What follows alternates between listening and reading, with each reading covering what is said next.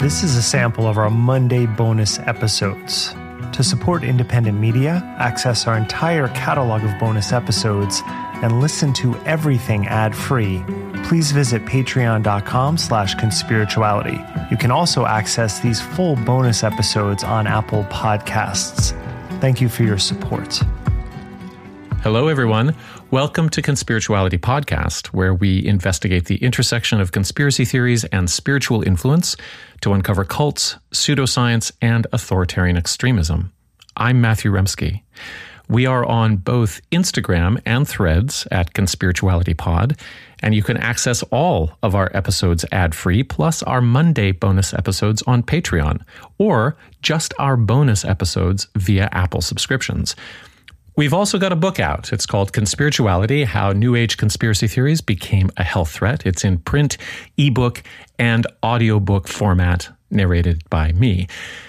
This is a Monday Patreon bonus episode called Living in the Enema Times. And as promised, it's an extended reflection on our correspondent Mallory's main feed breakdown of the coffee enema industry, mainly through her analysis of the Happy Bum Co. You might want to listen to that first if you haven't.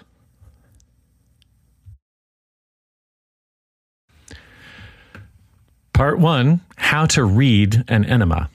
So, the subjects we tackle have many layers to them, and we dig through those layers according to our interests and lanes, with Derek's focus on pseudoscience and wellness grifting, Julian's insights into cognitive fallacies in spiritually coded marketing, and I tend to look at the psychosocial layer, so, in the Mallory episode, Derek parsed out the pseudoscience of coffee enemas purported to treat serious diseases, and together we picked apart the false premises used to sell the idea.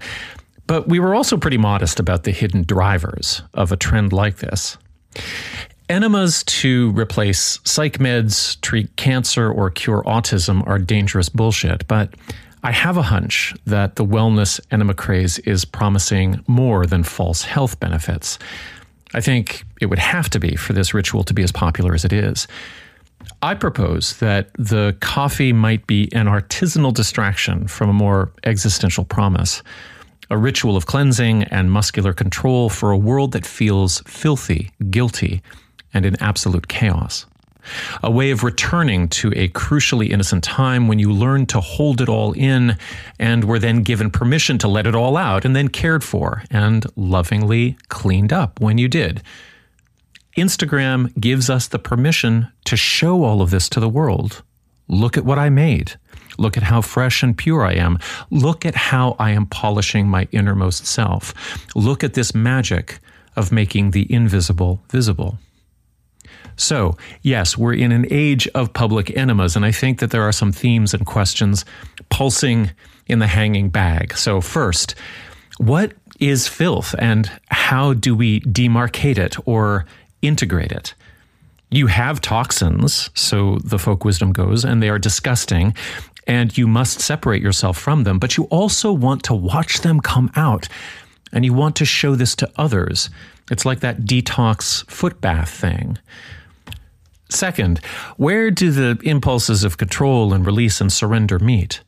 How do we learn continence and self mastery, but also allow ourselves to forget it? How do our bodies interact with the world and authority? Who gives us permission to evacuate? Or do they order us to do so? Who cleans up afterwards? And do they do so with love or with disgust?